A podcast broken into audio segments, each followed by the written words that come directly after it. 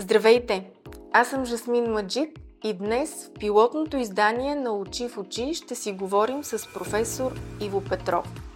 Той е инвазивен кардиолог, лекар на годината за 2022, както и един от най-изявените специалисти в България по сърдечно-съдови заболявания. Много ви благодаря, че приехте нашата покана и че сте тук днес. Знам колко изключително натоварено е вашето ежедневие което веднага ме връща към а, един въпрос, свързан с вашата специалност. Има ли пряка връзка между стреса и инфаркт?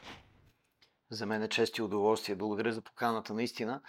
А, стреса е предпоставка за множество заболявания в а, нашето съвремие и а, разбира се има отношение и към сърдечно-съдовите заболявания тъй като много често стреса, който ние сме принудени да се срещаме всеки ден с такива стресови ситуации, не можем да го изконсумираме. Тоест не можем, ако някой ни ядоса, например, не можем да се сбием с него, тъй като е обществено неприемливо.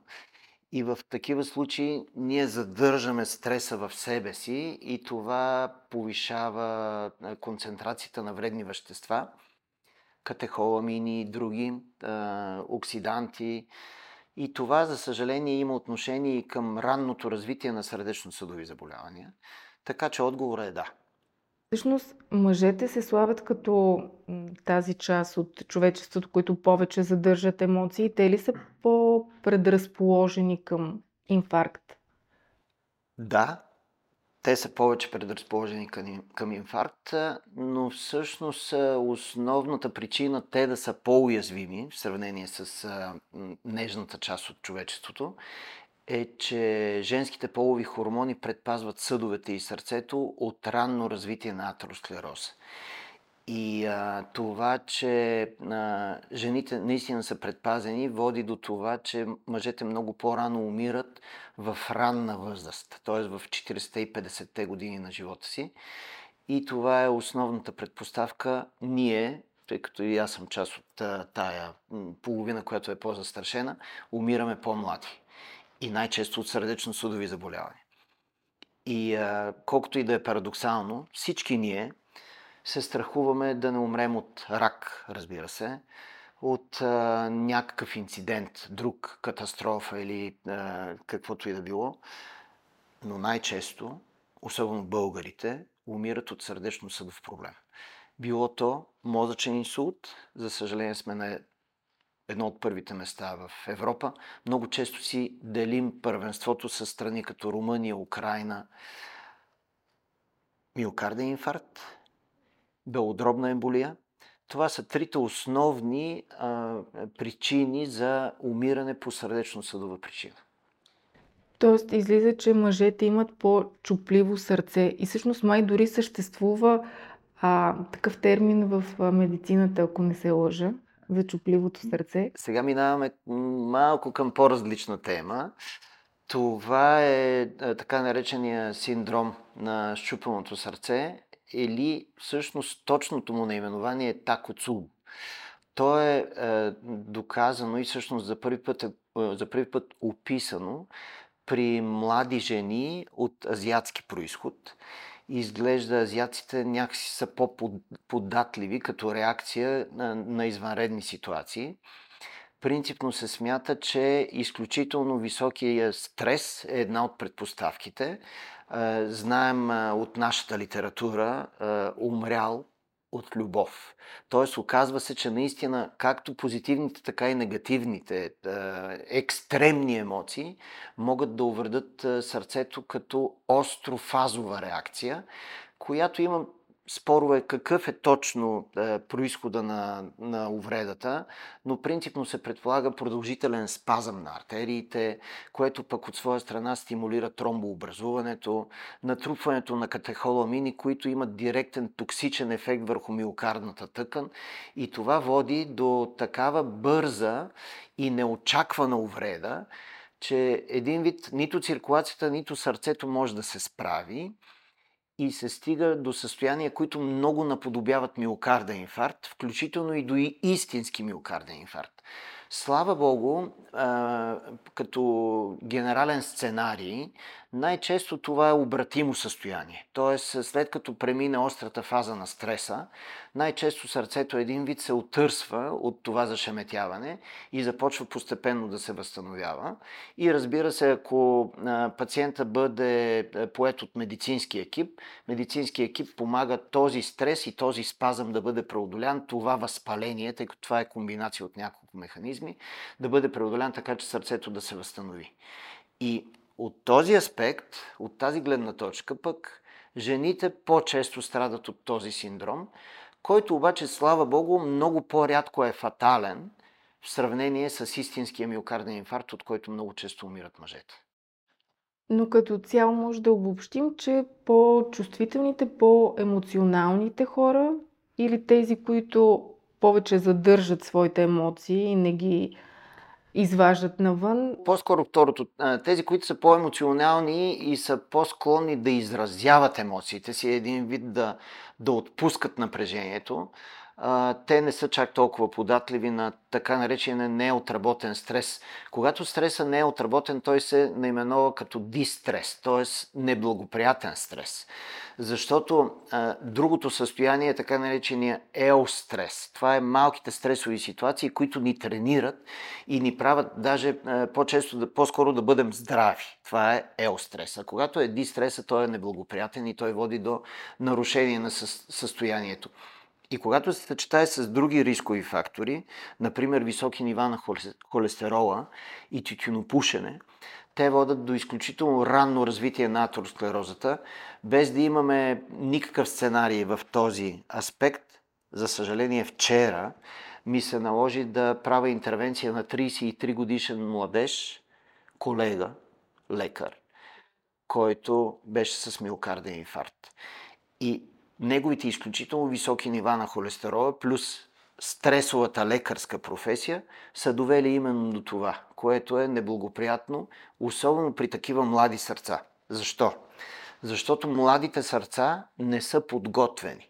И когато идва миокардния инфаркт, прекратяването на циркулацията, това значи миокардния инфаркт, сърцето не е подготвено, така наречения прикондишнинг. Няма тренираност да работи в условия на намалено кръвоснабдяване и тогава увредата е много голяма.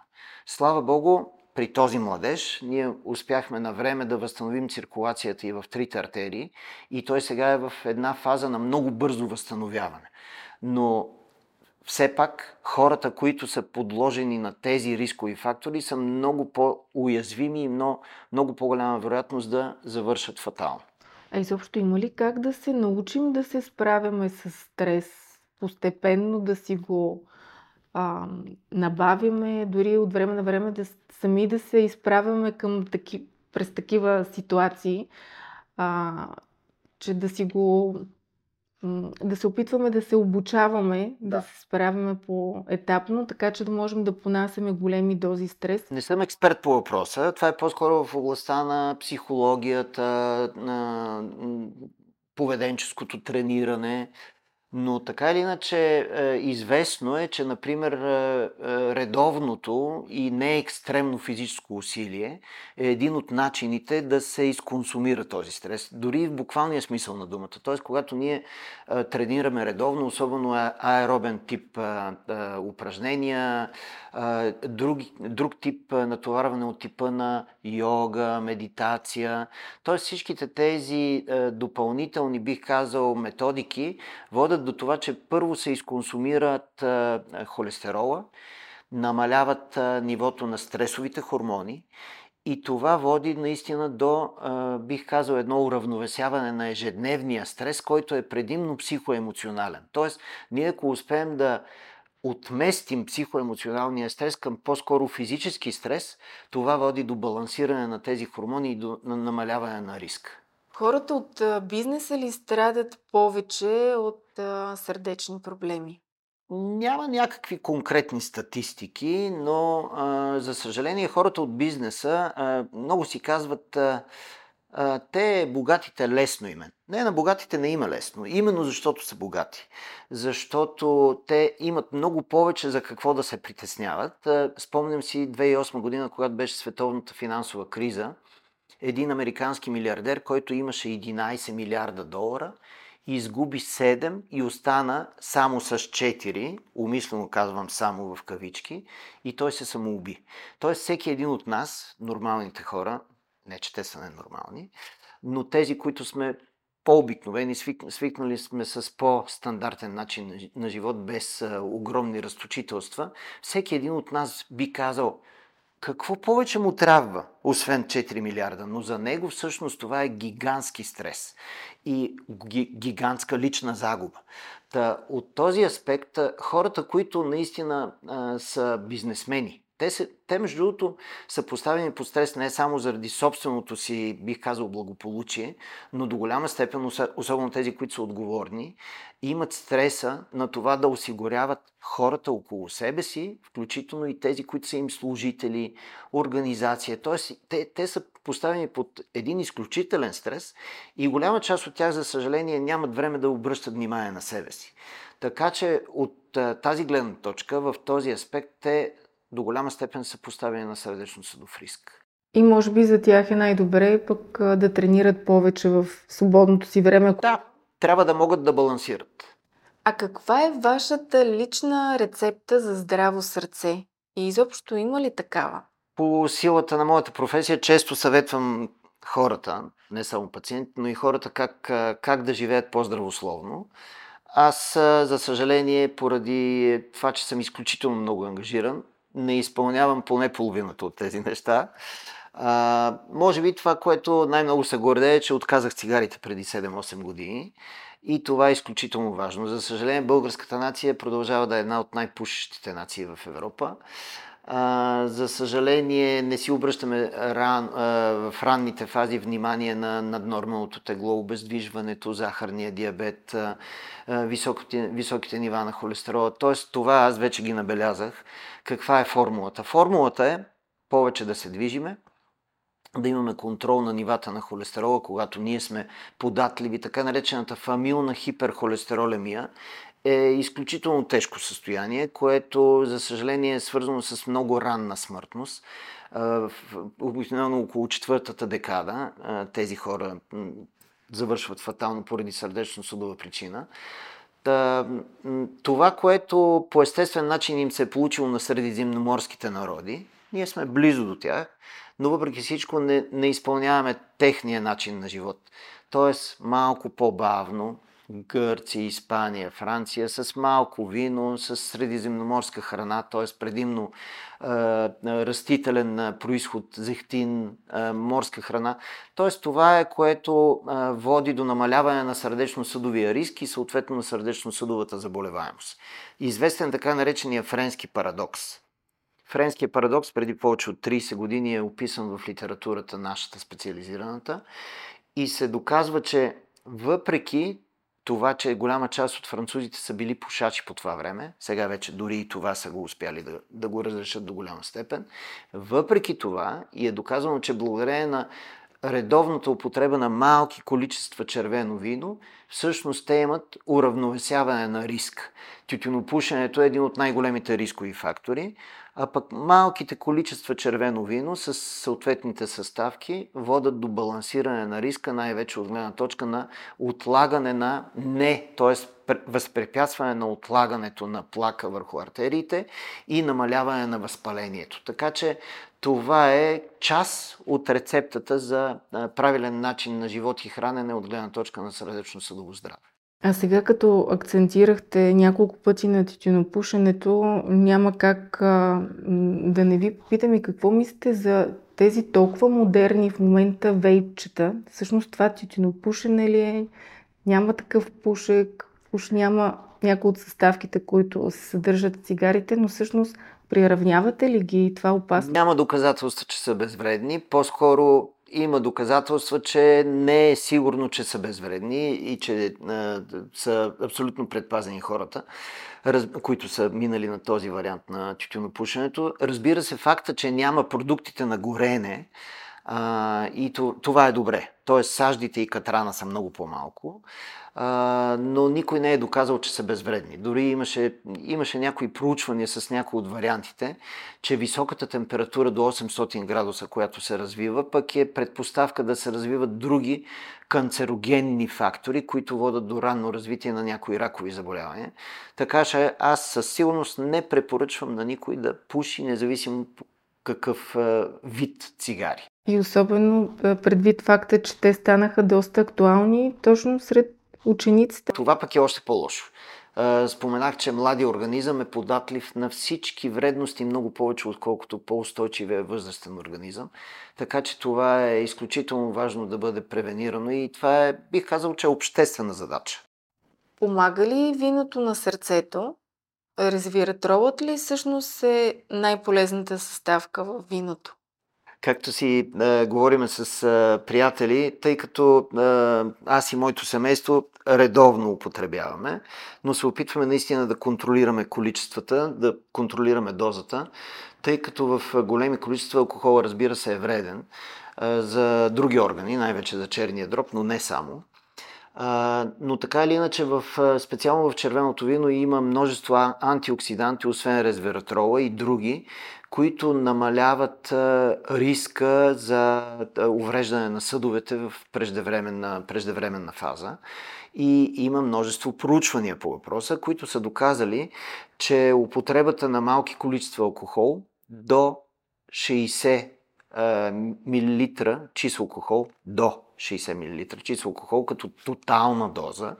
Тоест, някои пациент и някои хора казват, а, и, да, и малко бира, и малко вино. Не. Трябва да се изчисляват наистина тези количества и да бъдат лимитирани до 60 мл чист алкохол, което значи в общи линии, да, една, една малка чашка концентрат или две чаши вино Горе-долу така. Какво мислите за така нашумялите в момента инфузии с над? Да, хица. Множество хранителни добавки с естествени компоненти, както е над.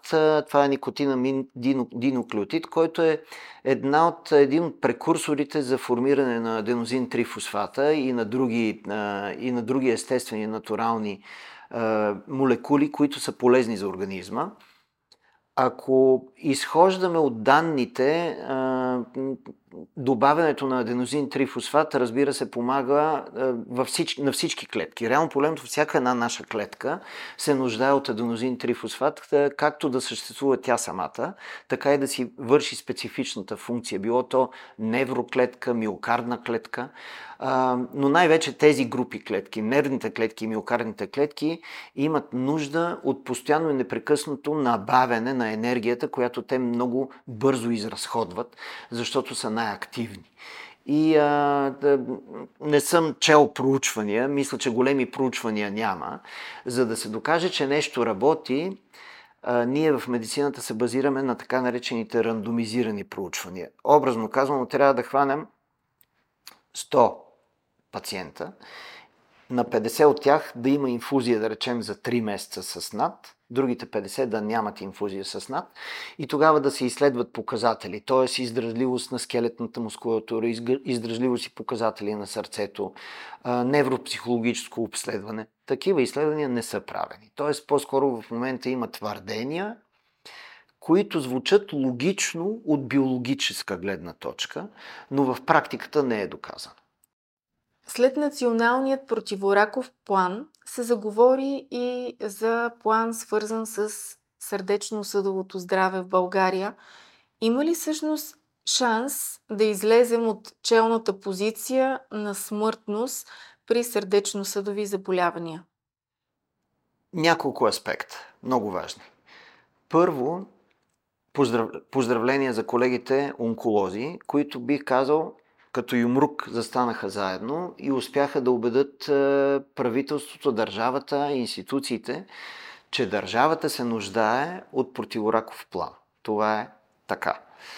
Но поради същата причина и дори още повече, защото сърдечно-съдовите заболявания са, заболявания са най-големи убиец в България, тази държава се нуждае от план за ограничаване на сърдечно-съдовите заболявания – и най-вече на тези сърдечно-съдови заболявания, които ранно възникват, т.е. в четвъртата и петата декада, декада при мъжете. Т.е. всичко това, което възниква като проблем преди 50-та година при мъжете и преди 55-та година при, при жените, се счита за преждевременно сърдечно-съдово заболяване. Това е и, това е втория аспект, и европейски принцип и европейски призив. Европейското дружество на кардиозите преди около 8-9 години направи една амбициозна програма за намаляване на сърдечно-съдовите заболявания и смъртност с 25% в рамките на 10 години, благодарение на национални програми. Ние още не сме го направили, т.е. още не сме въвели национална програма. Ние от Дружество на кардиозите в България се борим с конференции, с образователни филми и т.н. Тоест, ние като гилдия сме наясно и правим всичко възможно. Тези мерки, които ние пропагандираме, трябва да станат национална програма, която да бъде изпълнявана стриктно от цялото население. За да се изпълнява от населението, това трябва да има структуриран характер. Тоест тази програма трябва да е структурирана и трябва да се изпълнява от ранна детска възраст в училищата до най-късна възраст. И тя трябва да, трябва да включва а, програми за а, предотвратяване на затластяването, предотвратяване на ранното възникване на хипертония, а, овладяване на стреса, овладяване на ранните фази на диабета и ни, високите нива на, на холестерола.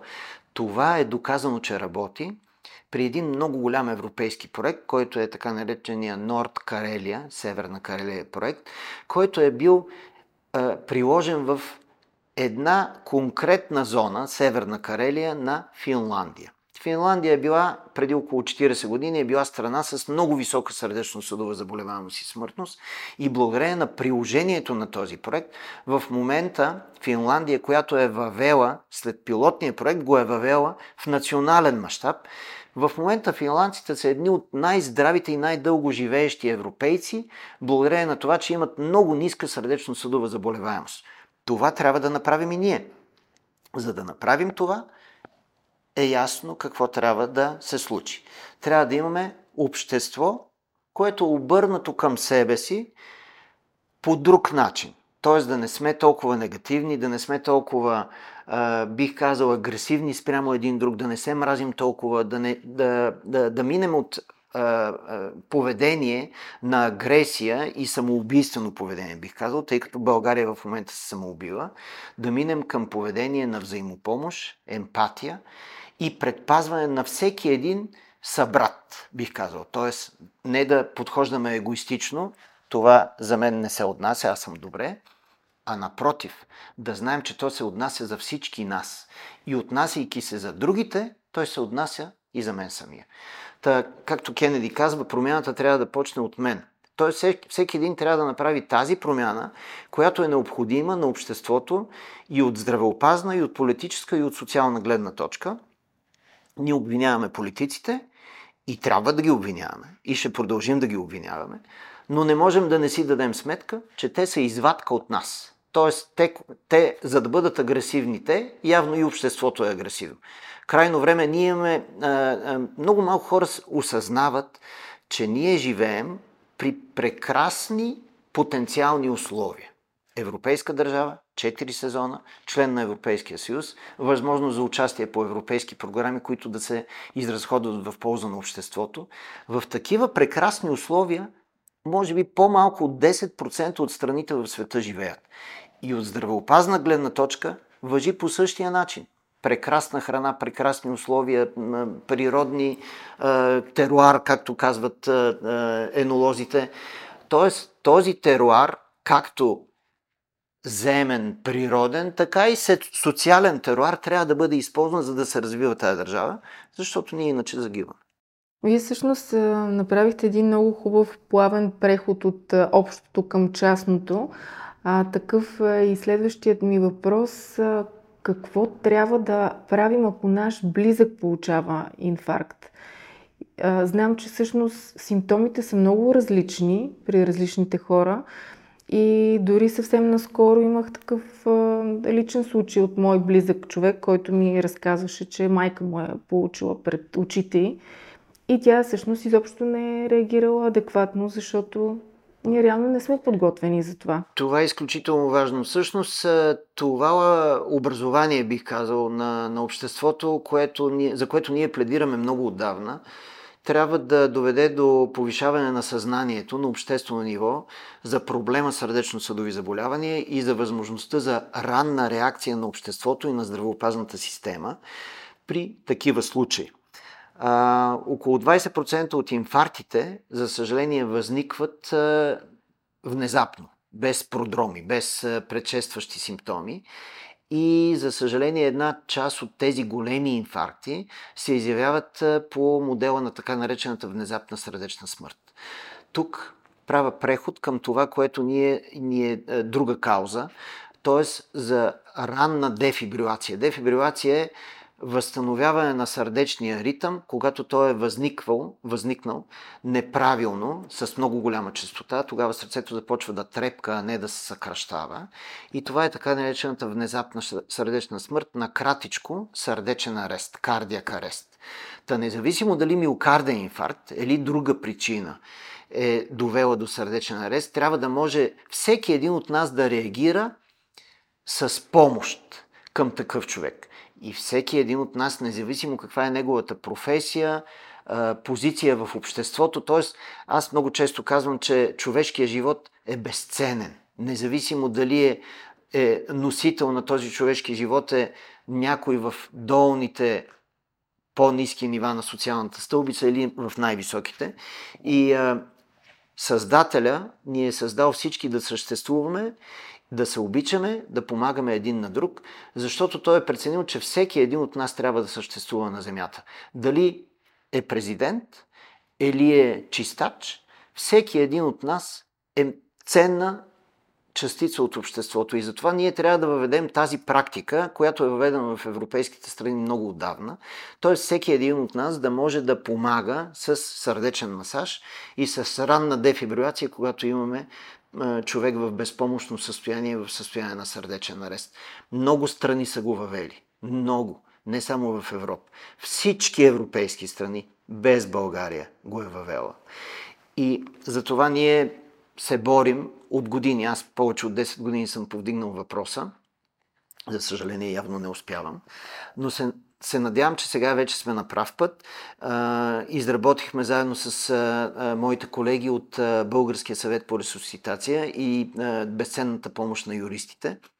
Изработихме законопроект, който трябва да направи не много големи, няколко страници по 4-5 изречения в няколко закона трябва да се променят, така че да се стимулира, т.е. аз искам да направим не просто неутрално, а позитивно законодателство. Законодателство, което да призовава институциите, работодателите, предприятията, всички да се обучи колкото се може по-голяма част от населението, което, например, е постигнато в Дания, в Малта, в Италия. Повече от 10% от населението е обучено да дава първа помощ и да прави дефибрилация. Това трябва да бъде задължително, за да, да, да се повиши съзнанието на населението и отговаряйки индиректно на вашия въпрос за реакцията. Тоест, при миокарден инфаркт и при внезапна сърдечна смърт, обществото трябва да реагира – защото пациента много често е вече в безпомощно състояние и той самия не може да реагира.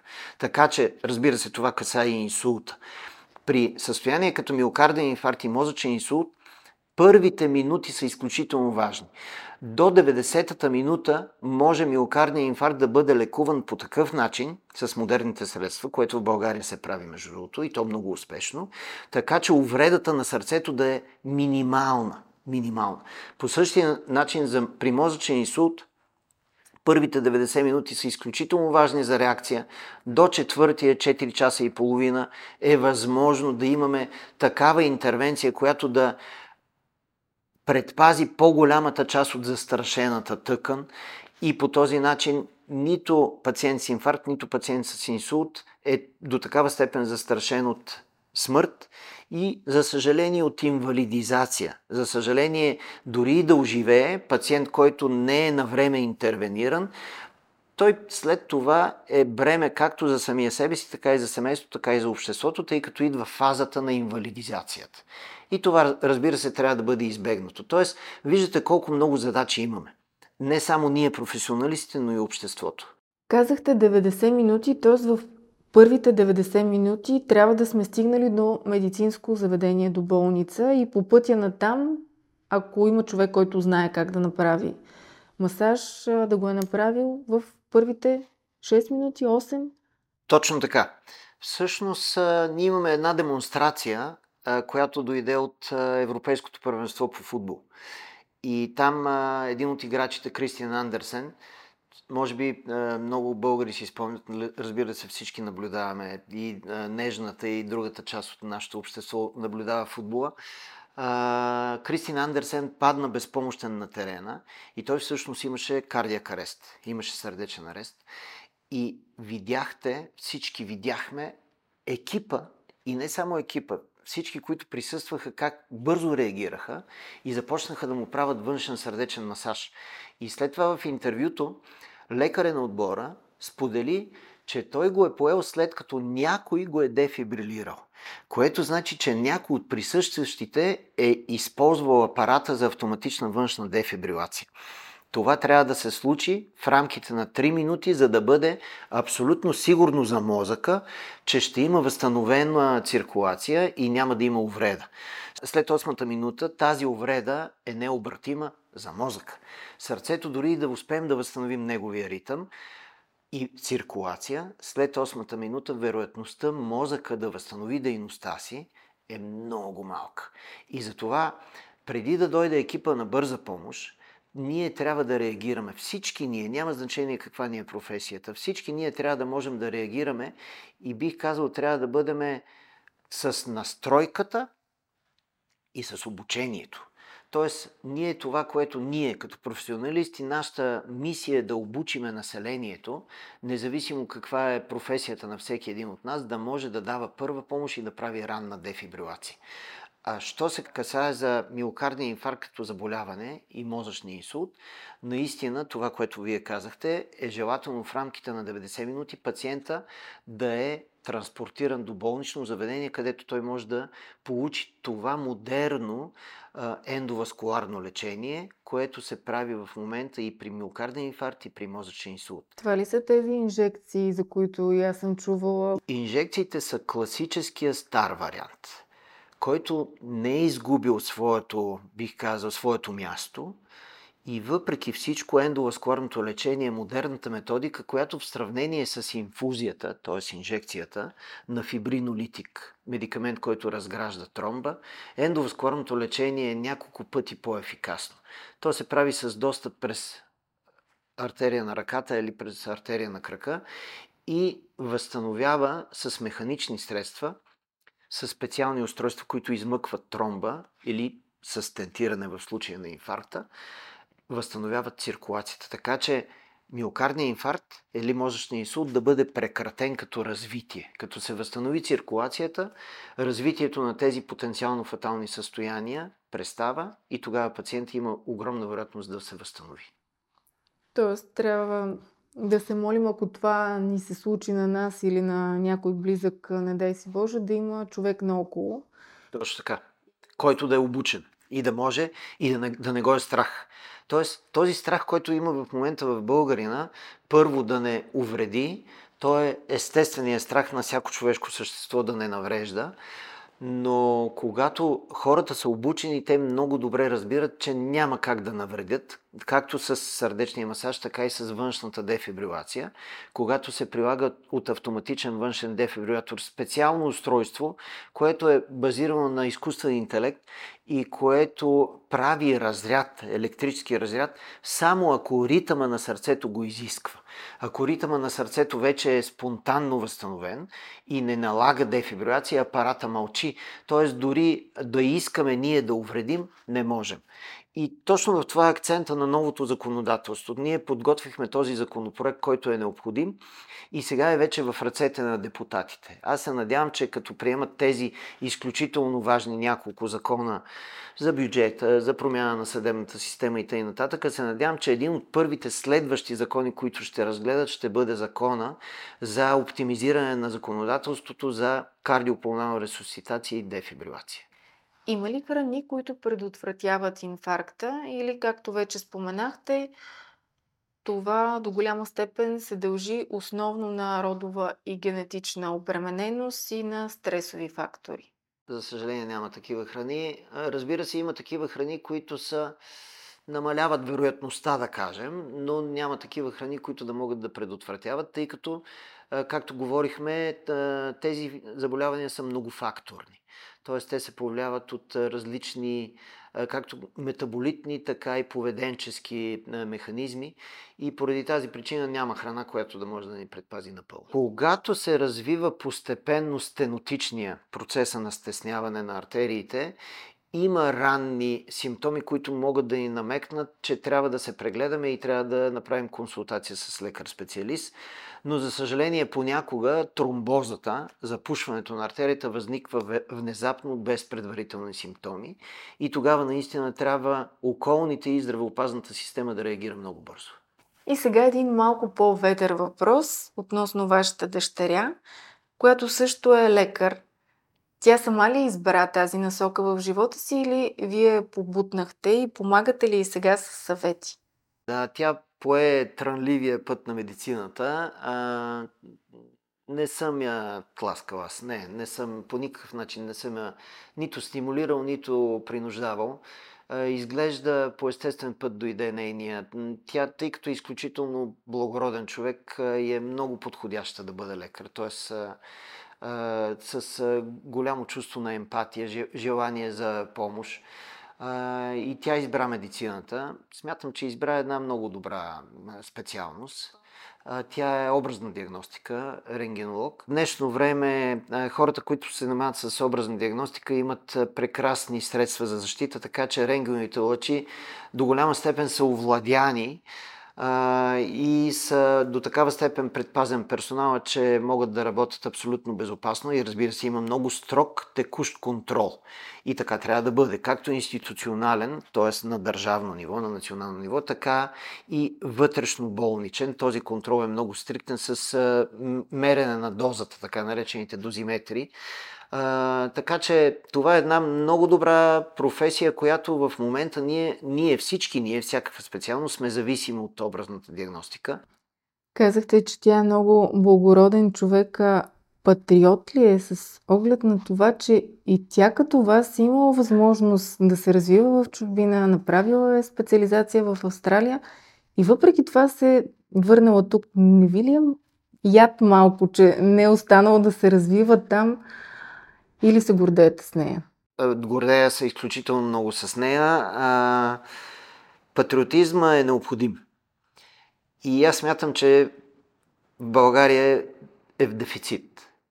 Тоест, ние сме по-скоро чуждопоклонници и сме склонни да идеализираме външното, а не нашето българското. Аз бих казал бих призовал българите да имат повече патриотично чувство и повече гордост. И ние сме тези, които можем да направим така, че да се гордеем с България. Тоест, ангажимента е наш, не е на някой друг. Никой няма да дойде и да направи тази прекрасна държава, която ние всички знаем, че може да бъде България. Ние трябва да я направим. И всъщност такива млади хора като дъщеря ми, образовани са изключително необходими и аз бих казал, аз благодаря на всички млади хора, които се връщат защото младите хора са тези, които след освобождението, преди повече от 120 години, те, тези хора са допринесли именно за това България да се развие. Тоест хората, които са били в Виена, в Прага, в, в Берлин и са били на обучение и са се върнали, те са благоприятствали много бурното развитие на България, което наистина очудило цяла Европа. България била в изключително добра кондиция, буквално в рамките на 20-30 години е постигнала чудеса. Всички ние се надяваме на това чудо. За съжаление, ние не успяхме да го, да го случим. А, моето поколение не успя да изведе България на този път, на който всички ние се надявахме, скачайки по митингите. А, мисля, че все още има шанс и се надявам това да се случи. А, между другото, носталгията е едно чувство, което много трудно се преодолява. Аз съм бил а, две години извън България без а, прекъсване. И знам колко е трудно човек да се бори с носталгията. Спомням си нещо, кое, което на много хора ще се стори елементарно и а, бих казал прекалено сълзливо, но например аз докато бях в чужбина, бях в Буенос Айрес, далече зад океана, сънувах почти всяка нощ един бор в двора на баба ми и се будех буквално с, в стреса и като и, именно този, тази привързаност към земята, към родното гнездо е това, което връщат много хора. Както казват, всеки си тежи на мястото и камъка си тежи на неговото място. Аз мятам, че българите всички ние трябва да правим това. Да се перфекционираме от индивидуална гледна точка и благодарение на този перфекционизъм който може да е постигнат в университет в чужбина, в специализация в чужбина, това трябва да се върнем, за да прилагаме в България, за да може България, имайки такива индивидуалности, които са прекрасни и работейки заедно да постигне това, което заслужава. Синът ви е по-малък, на 16 години, с голяма разлика е с дъщеря ви. 16 години разлика има, да, така е. Него влече ли го лекарската професия и вие побутвате ли го в тази посока или напротив оставате го да се развива в това, в което той желае? Не. той е изключителен експерт по динозаври. Не се шкува. Той знае много повече за динозаврите в сравнение с много възрастни, включително и с мен. А, увлича се много наистина от а, а, палеология а, с голям интерес, много голям интерес. А, сега напоследък много се, се увлича от физиката, което ми прави така много приятно впечатление. И сигурно един от младите хора, които съм виждал, който най-добре подрежда лего. Буквално за минути подрежда неща от лего, които аз ми отнема повече от часове. Има интересни заложби, много интересни и се надявам да ги реализира. Надявам се да, да реализира една от тях. По никакъв начин не го принуждавам да се занимава с нещо конкретно, което на мен ми е хрумнало, че той трябва да се занимава. Искам да има това здраво развитие, което се надявам, че ще му доведе, донесе възможности Тоест не е само една възможност, а ще донесе възможност и възможност за избор. Преди малко казахте, вашето поколение не успя да направи тези промени, които всички са си мечтали. За съжаление. А мислите ли, че поколението на сина ви, всъщност сега младото подрастващо поколение има надежда в него? Чуваме много противоречиви мнения по въпроса. Но мен ми се ще нещо позитивно да чуя пък а, по тази тема от вашите лични наблюдения, неговите приятели, неговата среда. Бих казал по-скоро да. Може би е трябвало да изживеем а, този период на едно почти вече поколение и половина. Е трябвало да, да си отидат а, тези хора, които имат ретрограден начин на мислене и бих казал егоистичен начин на мислене. Това доведе до тази този олигархично-мутренски модел, който за съжаление погубва България. И аз се надявам, че младото поколение до, голяма степен ще се отърси от тази зависимост и имайки примерите именно на страните, в които младите посещават абсолютно свободно, те имат тази привилегия, за, за разлика от нас, които я нямахме. Тоест, ние до нашата 20-25 година нямахме тази привилегия. Да видиме другия свят, другите страни, разви, модерното развитие, технологиите. А, сега младите българи имат тази възможност и аз се надявам, че те ще обърнат внимание именно на това. На прагматизма, на модерните технологии, на живота заедно, на взаимопомощта на тази част от човешката природа, която води до развитие, а не до застой. И всъщност именно на това се надявам. Тези хора наистина да доведат до това развитие на България, което тя заслужава. И сега един въпрос, който да обобщим медицинската тематика. А смятате ли, че медицината в България е устаряла, че се движи с няколко години назад от европейската, например, или това отново е от тези типично български, нашето не е добре, нашето не е както трябва, или пък е факт? Здравеопазването в България има много позитивни страни. Достъпност, достатъчен брой лекари, много добро разпределение на здравеопазните заведения. Това са позитивите. Бих казал доста сериозно, почти бурно развитие в последните 15 на 20 години, което доведе до наваксване в огромна част от специалностите. Все още има някои дефицити, те са абсолютно естествени. Няма европейска страна, няма световна страна, която да е еднакво добре във всички специалности и да е, да е на едно и също ниво.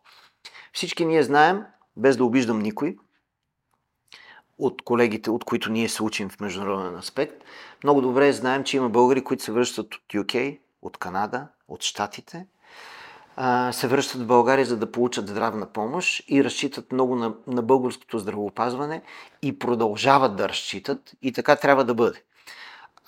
И в същото време, в, от технологична гледна точка, ми се иска малко по-бързо да се въвеждат модерните методики, които вече са залегнали в клиничните ръководства. Не такива, които са експериментални, които са е, обект на изследване, а такива, които вече са залегнали в клиничните ръководства в международен аспект. От тази гледна точка смятам, че има какво да наваксваме. И аз бих искал да благодаря на на, на колегите, които в последните години, е, както в Министерството, така и в е, Здравната каса, не се свалям на никой, към тя съм, съм критичен, но има система. Има система, която има тенденция да заработи добре. За съжаление, последната година и половина тази политическа турбуленция прекрати тази система, постави ни на пауза. Тоест целият български живот, включително и в областта на здравеопазването, беше поставено на пауза и тази систематичност в отношенията между институциите и професионалните дружества се изгуби. Надявам се, че непосредствено предстои тя да бъде възстановена и ние отново бързо да наваксваме това, което натрупахме като изостава. А коя беше последната грамофонна плоча, която си купихте? Знам, че сте запален меломан и колекционирате. В колекцията ви съм чувала, че има над 400 грамофонни плочи. Използвам въпроса да ви кажа нещо интересно, пиперливо. В а, годините на социализма и включително в последните години, когато социализма някакси усещаше, че си отива и трябва да се брани, слушането на западна музика беше забранено. И пред кино Дружба, сега мисля, че отделно се казва, пред кино Дружба се събирахме, ние хора, на поп. На попа се събирахме и си разменяхме плочи и редовно идваха да ни разгонват, да ни конфискуват плочите. И от тогава ни остана на нас, които се опитвахме да, да слушаме модерна музика. Разбира се, ние слушахме рок по това време и продължавам да слушам рок. А, но беше много, много ентусиазиращо и изключително приятно, когато се здобиеш с плоча. И след това имаше отдръпване от, от винила, но пък през последните години всички ние знаем, че има връщане. Повечето групи издават освен на дискове и, а, и електронно-дигитално, издават и на винилови плочи. Последните две плочи, които си бях, са, за някои ще прозвучат малко ретро, а, а, на Джобо на Маса, казват, че е един, може би, най-добрия жив китарист в момента.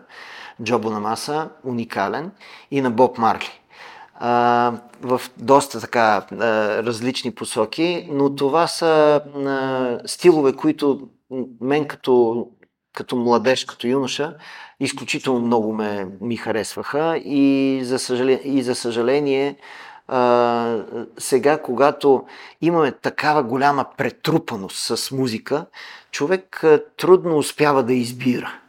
А, и бих казал, че дори в този аспект а, имаме нужда от повече така съвети, т.е. Каква, каква музика да се слуша, какви да, какви да, да бъдат основните настроения. Нямам нищо против чалгата, но бих казал, че трябва да има човек специална настройка, за да слуша чалга. А когато се касае за музика, музика, да, предпочитам. А, а иначе, да, за съжаление, колкото и да съм а, така привърженик, почти меломан, има хора, които наистина са меломани, които са, акцентират върху качеството на звука. Не, че на мен не ми харесва, но качествения звук, но поради финансови съображения не мога да си позволя това, което много ми се иска. Но така или иначе имам два грамофона и двата са малко ретро с много добър звук, дуал. Единия швейцарски и един Техникс, много добър.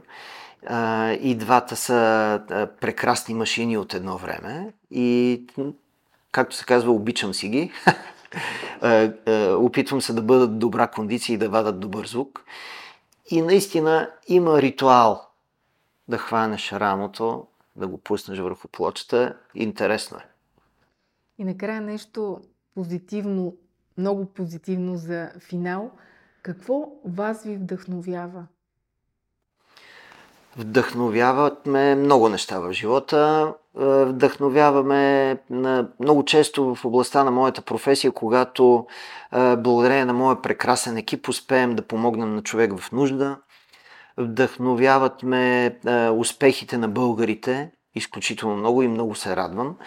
Както казва един приятел, идва ми да, да целу на телевизора, когато някой българин видим, че е направил нещо прекрасно вдъхновяваме, разбира се, успехите на, на моите близки и познати и би казал, че много ме, ме вдъхновява истинското приятелство, безрезервното приятелство и то ми дава надежда, че нещата могат да бъдат в правилната, правилната посока.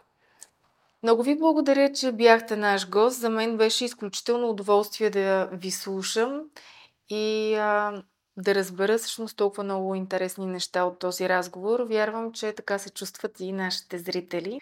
Уважаеми зрители, ако това видео ви хареса, не забравяйте да натиснете бутона Subscribe тук отдолу, за да видите първи новите видеа в канала ни.